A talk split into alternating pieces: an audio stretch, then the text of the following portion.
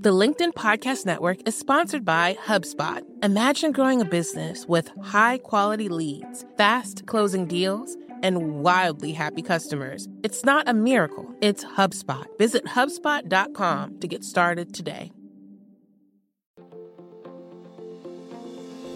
Hello, my friend, and welcome to another episode of Negotiate Anything. Thanks for spending time with us today.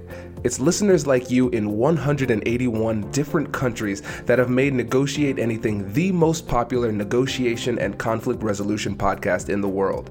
I'm your host, Kwame Christian. I'm a business lawyer, mediator, professor, and the director of the American Negotiation Institute. Before we get started, I have two quick questions for you. Is negotiation a critical part of what you do? Do you need to resolve conflict and persuade at work? If you answered yes to both of those questions, visit our website to learn more about our negotiation workshops. We've traveled the country working with professionals just like you, and we'd love to have the opportunity to work with you too. Check out the link in the description to learn more. Randy, thanks for joining us today. Yeah, thanks for having me. I'm a big fan of the podcast. Thank you, my friend. It's good to have you. We're, we're excited for yeah. this one. So, how would you get us started by telling us a little bit about yourself and what you do? Yeah, so I'm I'm Randy Ford. I'm a I call myself a, a freelance writer, but also a storytelling strategist. Um, I'm based in Chicago. My my background is I was a reporter covering politics in Tennessee, where I'm originally from, and then fell backwards into working in politics, and uh, did that, and ended up working uh, for a member of Congress for for ten years, and then did some public affairs work still in DC. I came to Chicago and decided I wanted to, to start my own thing, and I wanted it to be focused around the storytelling skills that I had learned working in news, working in politics, working as a communication strategist. And so that's what I do now. I work with nonprofits and trade associations, small businesses, and even individuals who want to get their family and personal stories out um, on video or, or in print. That is fantastic. An impressive career. Kudos. You're a brave person uh, actually going into politics. yeah, well, you know, my, my boss also retired at a time that was good for our sanity. So good. Was, yeah. That's great. So listeners, this is going to be the outline for our uh, our chat today. Number one, we're going to talk about the storytelling triangle. Number two, we're going to talk about storytelling for persuasion. So, how can we use this in sales and negotiation and our difficult conversations? And then number three, storytelling principles for better communication. So, Randy, let's get it started with the storytelling triangle. What, yeah. what is that? Yeah, this the storytelling triangle is is kind of a concept that's common in storytelling, but it's really something that we kind of already internalize and do. Uh, but talking about it helps us think about it more. And the first thing I want to say is when we talk about storytelling, you know, it's kind of almost become a buzzword that people say that this is something we should do, and and we should. Um, but you know, the common thing is that people think that means adding an anecdote at the beginning of your speech. It can mean that, uh, but there's so many other things that we can learn from centuries of storytelling being the, the most effective means of communication um, since before we had language. So um, the, the storytelling triangle, if you think about just a basic triangle and at the very top point, that is you as the storyteller, the speaker, the negotiator, the messenger, anything you want to be, but we'll just say the storyteller. That bottom right corner um, is the story. That's your message. That's whatever it is that you have to say. Now you have complete control over yourself as the storyteller, as the speaker, and you have pretty good control over your story. The third point on that triangle is the audience, and you have zero control over the audience and how they're going to react to you and how they're going to react to your story. So, the whole idea of the storytelling triangle is to try to think of as much information as you know about that audience as possible to tailor and try to meet them as closely as you can if you want your story to resonate. This is really interesting because I've, I've never thought about stories in this way. And so, what is the practical value of, of using this type of framework for your story? Yeah, the really, uh, you know, I, I was just listening to a great recent episode you had with Emilie Aries from Bossed Up, where you all were talking about code switching. And it's really kind of a very similar concept in a way. You know, we already um, for better or worse. Some sometimes it's better, sometimes it's unfortunate, but we already often um, tailor what we're saying based on our audience, and it happens automatically. And and we say, if I spilled this cup of coffee in my lap right now, if I were all by myself, I would say words that I would not say to you, uh, knowing that I'm mic'd up, and just instinct tells me not to say that. And I would say different words if I were on the phone with my grandmother. So um, we already like take our audience into account with anything we say. So um, the idea is, you know, take that and um, step it up to build into our more formal and professional communications as well as our personal communications. If you think about this if you're having a fight with a partner uh, and you take a second to realize that oh they're bringing their own perspective to this uh, to anything i say um, i need to take that into account too. So those are the, the practical ways to kind of keep that triangle in your mind yeah, I think that's really important. And one of the things that I, I, appreciate about this is the fact that we are separating ourselves from the audience, not in a way to create a boundary or anything like that, but just to really give a visual representation of the fact that we are different from our audience and we are different from the story as well. Exactly. And we have to recognize that they have a fully formed story themselves that they're bringing to it. And personally, I think if we're not willing to listen to and respect that and try to learn from it, then I think we lose the right to tell our own story, whatever that is. So um, I think that's uh, something that we, you, know, a, a, lot of us don't think about often. Or certainly, if you if you spend time on Twitter, you see a lot of people who don't think that way. Absolutely. And tell me if I'm taking this this metaphor too far because it's really interesting when you think about the fact like you said there are other they have their own story. So is it fair to think about these interactions since this is a conversation, a, a dialogue, not a monologue that it's these two triangles in the conversation having an interaction. Yeah exactly. If you think about you know let's let's just go back to having a, a, fight with a partner or a spouse for a second. If you think about it you know you have the storytelling triangle where you're the messenger. You've got your story which is your point of view over who left the dishes in the sink and and why. And then you've got the audience who's the the person you're arguing with. They have their own triangle that is rotated and to where they are the storyteller and they have a perspective on the dishes and you're their audience. And so um, it's thinking about it not just for yourself but that that's the way everybody is approaching the world is with themselves as the communicator. Absolutely. And this really does a great job of demonstrating one of the most challenging things for people to grasp in any type of communication is the fact that there's a difference between a story and the truth, right? Because sometimes we get so bought into our story that we don't understand the distinction between our story, our perspective, and what really happened. Exactly, and and also you know what needs to be self-edited, and uh, what what are the important things that we share about our story. You don't want the, the most important or meaningful things to get lost because we just tell everything every you know about uh, everything there is and we're missing those like real nuggets of truth that can have meaningful connection. Absolutely. And oh this is really getting deep. This is great.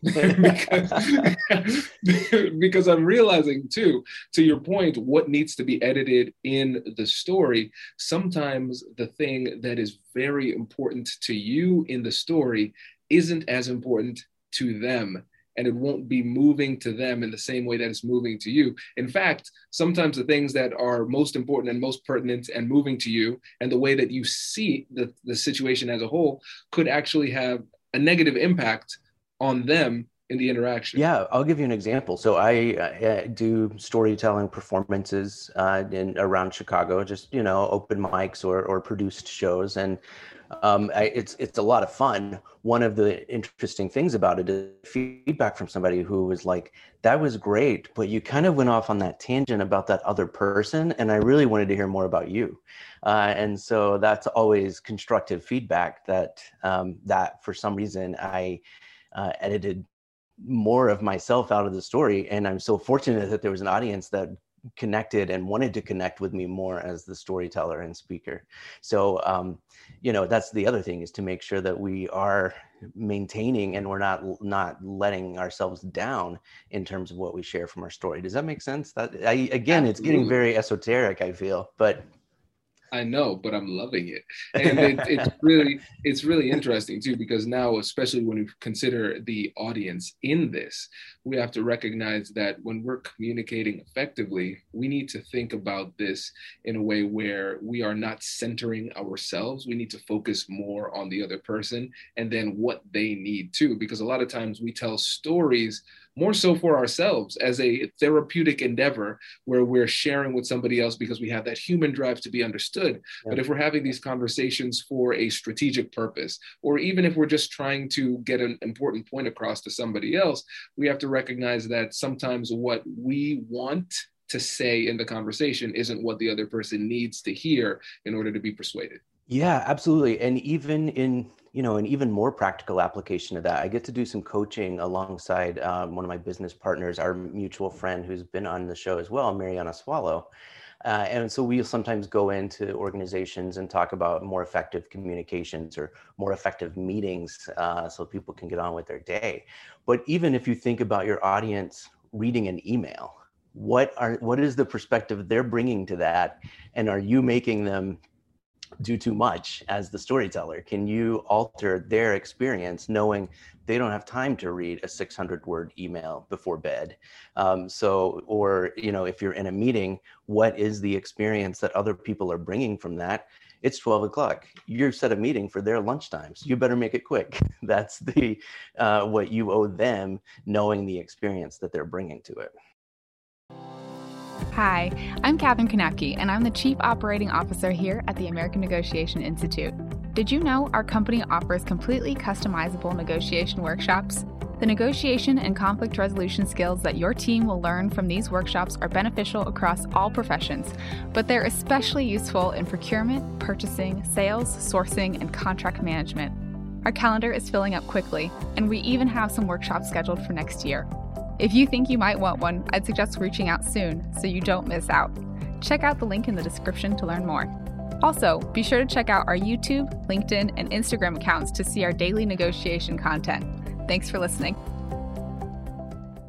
The LinkedIn Podcast Network is sponsored by TIAA. In the last 100 years, we've seen financial markets swing, new currencies come and go, decades of savings lost in days all showing that a retirement plan without a guarantee, quite simply, isn't enough. So, more than a retirement plan, TIAA makes you a retirement promise a promise of a guaranteed retirement paycheck for life, a promise that pays off. Learn more at TIAA.org backslash promises pay off. The LinkedIn Podcast Network is sponsored by HubSpot. More to dos, less time, and so many tools to keep track of. Doing business can be hard, but you don't need a miracle to hit your goals. You just need HubSpot. Their all in one customer platform can make growing your business infinitely easier. Imagine this higher quality leads, fast closing deals, wildly happy customers, and more benchmark breaking quarters. It's not a miracle, it's HubSpot. Visit HubSpot.com to get started today. I love this. This is great. This is really great. And I think this is a great opportunity for us to move on to point number two, where yeah. we're talking about storytelling for persuasion. So, what is it that we need to know when we're actually having these conversations for persuasive purposes?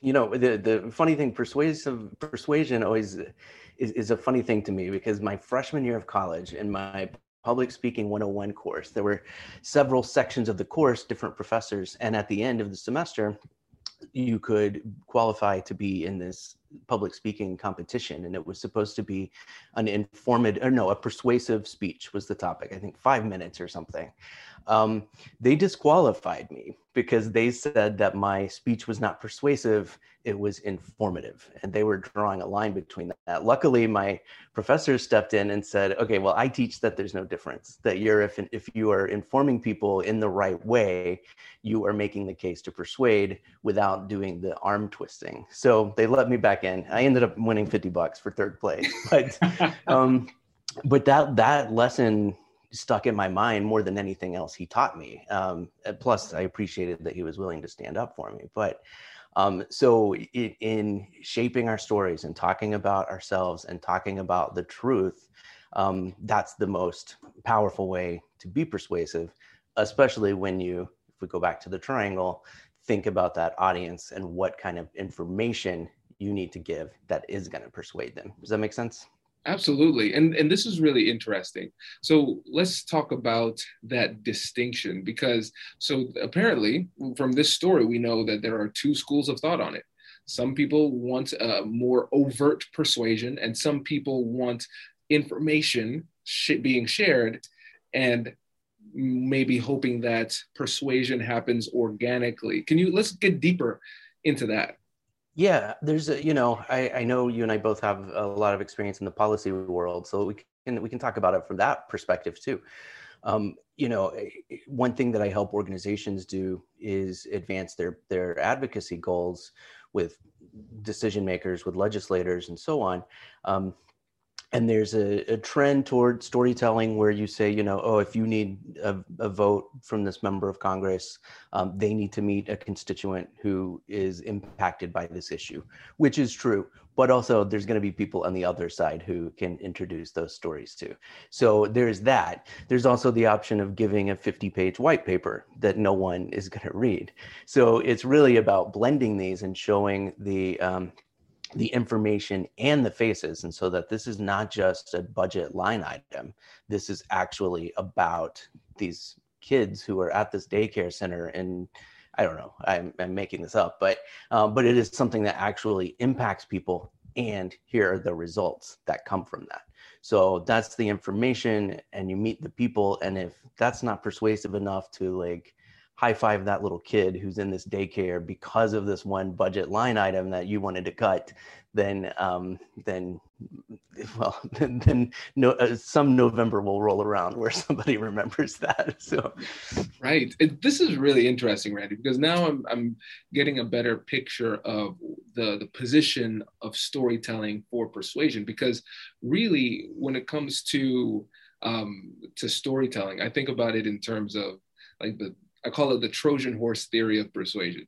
So you think about the the Trojan horse uh, story from back in the day. You bring the uh, the the horse as a gift. They said it gets beyond those gates that were impenetrable, and then the soldiers come out at night and win the war. I will not give details because it's graphic. That's not what right. we're doing in these conversations. Right. It's not right. war, but it's a great metaphor.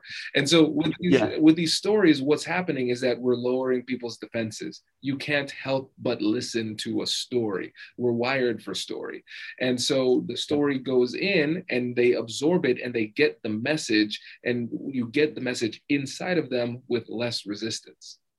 Yeah, absolutely. It, you know, it's the old the, the, old adage, you know, walk a mile in, in uh, another person's shoes. If if you're having a transparent negotiation um, or conversation, to to be able to say, okay, great, let's look at this from my perspective. Let me tell you what is going on with me. Let me tell you what I am uh, all about in this situation.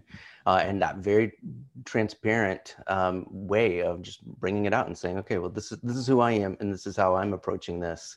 Um, whether it's, you know, some kind of big merger or again, back to the dirty dishes, uh, it's, it's the same. It's just saying, okay, I'm going to tell you what I'm feeling, what I'm thinking, who I am, and we'll go from there. Absolutely. And I want the same from you. I, I, I expect you to be transparent back with me, uh, and in that same way, if we're going to do this on the up and up. Absolutely. So it's it's a great tool for mutual understanding, right? And yeah. and I think what's great is that you can pair storytelling with other persuasive techniques that come at a different point in a conversation and it makes it easier. And so using this in tandem with some of the other negotiation and persuasion techniques that we talk about in this show is a really way, powerful way to convey a message persuasively. Yeah, absolutely. Absolutely. That's fantastic. Well, let's transition into the third point, and I think we could spend a, a good amount of time here. Principles for better storytelling and communication. So we've all heard bad stories and we've all heard good yeah. stories but we all, uh, we can't often articulate what's the difference between a good story and a bad story so help us to understand what we need to do in order to tell a good story Yeah, and and part of this is also th- helping people understand that when we say storytelling, whether it's in a, a, corporate setting, a presentation, negotiation, anything, it doesn't necessarily mean story time. So you know, some people might think, oh, once upon a time we came to the negotiation table, uh, and and hopefully you know happily ever after. Um, you know, that's story time, and it can include that, and it can be that kind of um, approach. But really, again, as I was saying, like storytelling has been around since before we had cave drawings were stories um, if you look at them so um, they there are things that have that we are just wired to do. I mean one thing I, i'm not like a big science guy but this thing is one thing that i love is anytime we take in new information it, through any of our senses, it passes through the part of our brain called the neural story net, which just fills in any blanks. If I tell you a story about a cat um, and don't tell you anything else, you, without even thinking about it, may picture a cat that you know. Um, and so you, you, that's another reason to be um, aware of your audience and what they're bringing into this, because any information you don't tell them, they are going to fill in. And it could be a little detail like that, or they could you know assume something crazy. You, you notice this often when people will assume that um, a, a, doctor is is a white male. And it's like no it's it's a, a woman of color doctor. And, and it's because they're bringing their experience. They've only really ever dealt with with white male doctors. So we we all do that in filling in the blanks from the perspective that we're bringing based on our lived experiences and what we understand about the world. So, um, uh, you know, knowing that that anything is filtered into those perspectives or filtered through those perspectives is an important part of understanding who you're communicating with or who you're communicating against. Um, another thing that's just really a simple thing, um, but is the, the rule of threes, which is that we are kind of wired um, to take in, at least in our culture, there are some cultures where it's uh, different, but in, in our culture, it's the rule of threes, you know, and if you think about the stories that we have, the three bears, the three pigs, the Father, Son, the Holy Ghost, the Witch, the Wardrobe, you know, it, it, any of these things, the way most jokes are set up, um, it resonates with us and it's a way that we take in information even if we're not consciously realizing it it's just a rhythm that we as audiences have come to to expect as well as and there's another one that's pretty um, helpful to think of, and that's the the rules of uh, primacy and recency. So if you're writing or speaking, just know that people are going to more more likely remember the first thing you say and the last thing you say, and that's again just because they're wired to. Uh, respond to that once upon a time and that happily ever after. Now, a good story has a beginning, middle, and end, and you shouldn't ignore that part. Um, but people are going to likely remember that the first thing they heard and the last thing they heard. So, you know, if you have a, a bulleted list that you want people to do, bury the boring stuff in the middle. Uh, and uh, that's going to play into the way that people have been taking in information because we, we've been hearing stories our whole lives. You know, no, nobody said, you know, daddy, I want you to read me a, a bedtime PowerPoint. You know, it was, uh, we we heard stories. It's just it's just how we're wired to take in information. Absolutely, and let's talk more about that rule of three. And so let's give an example of um, a business context type of thing. Let's say you're within a an organization and your your job is to create this new project. It's something that the organization has never done before. The board is kind of skeptical and you want to get them on board. And so you have an opportunity to have a conversation with the people and you decide hey i'm going to tell a story. Um, in that type of context how would the rule of three play a role? The very first thing i would do is make sure if i'm trying to get them on board that i show them a slide or something that says these are the three things we're going to do.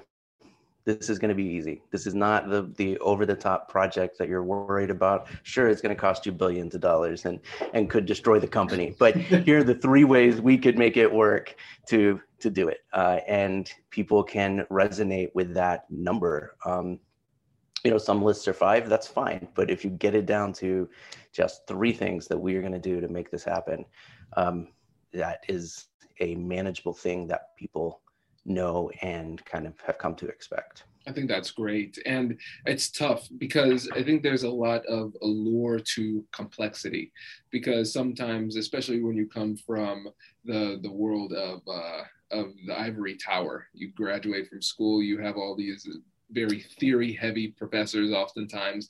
Sometimes you you buy into the belief that the more complicated it is the more intelligent you look. And getting people to uh, adopt simplicity is, is really tough.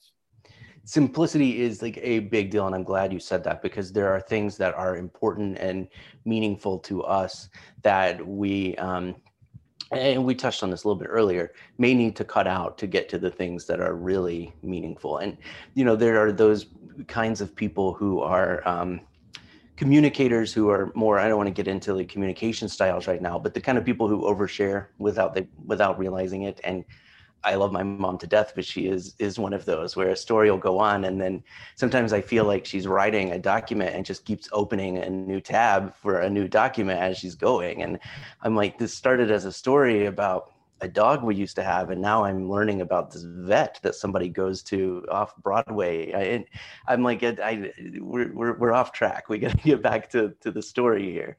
So um, that is is a, a, very big part of it and, and some things to like listen for if you're you know uh, do a lot of public speaking for example is if you find yourself saying long story short you probably already went long uh, you probably need to rethink how you talk about it or uh, you know the long and the short of it is is another term that people do um, and so just scaling that back thinking about what i need to share and what I can come back to later. The other thing is, there's usually always an opportunity to share more of your story. You know, this is not the only time you're ever going to speak. And maybe you're in a situation where there's a, a, question and answer time and you'll get to address anything that wasn't that core, those core three things that you decided you needed to get across. Absolutely. I think that's really an, an important part of it because the conversation doesn't end with, with your story. Yeah. Yeah. Let's hope not you know? So that's that's not a good sign. Exactly. Um, yeah. And you can start to put in more details after the fact you know just like you said you can expand on it but you want to use the story as an opportunity to capture the core of the message. And i think one of the things that's tough is that people want to feel organic with the way that they tell their stories. And they say okay yeah i'm just going to tell this story about blah blah blah and they don't talk about how they're going to do that beforehand. They just go in and wing it. And so, um, what are your thoughts on winging it as a strategy?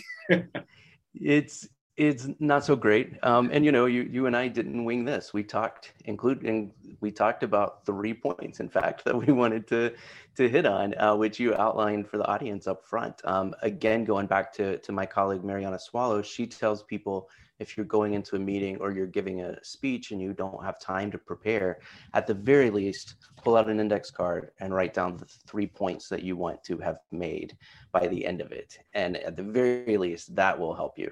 Um, the other thing, if you do absolutely have to wing it, think about your ending. Um, how are you going to get out of it? Because again, that's the last thing people are going to hear. It's the first thing they'll remember.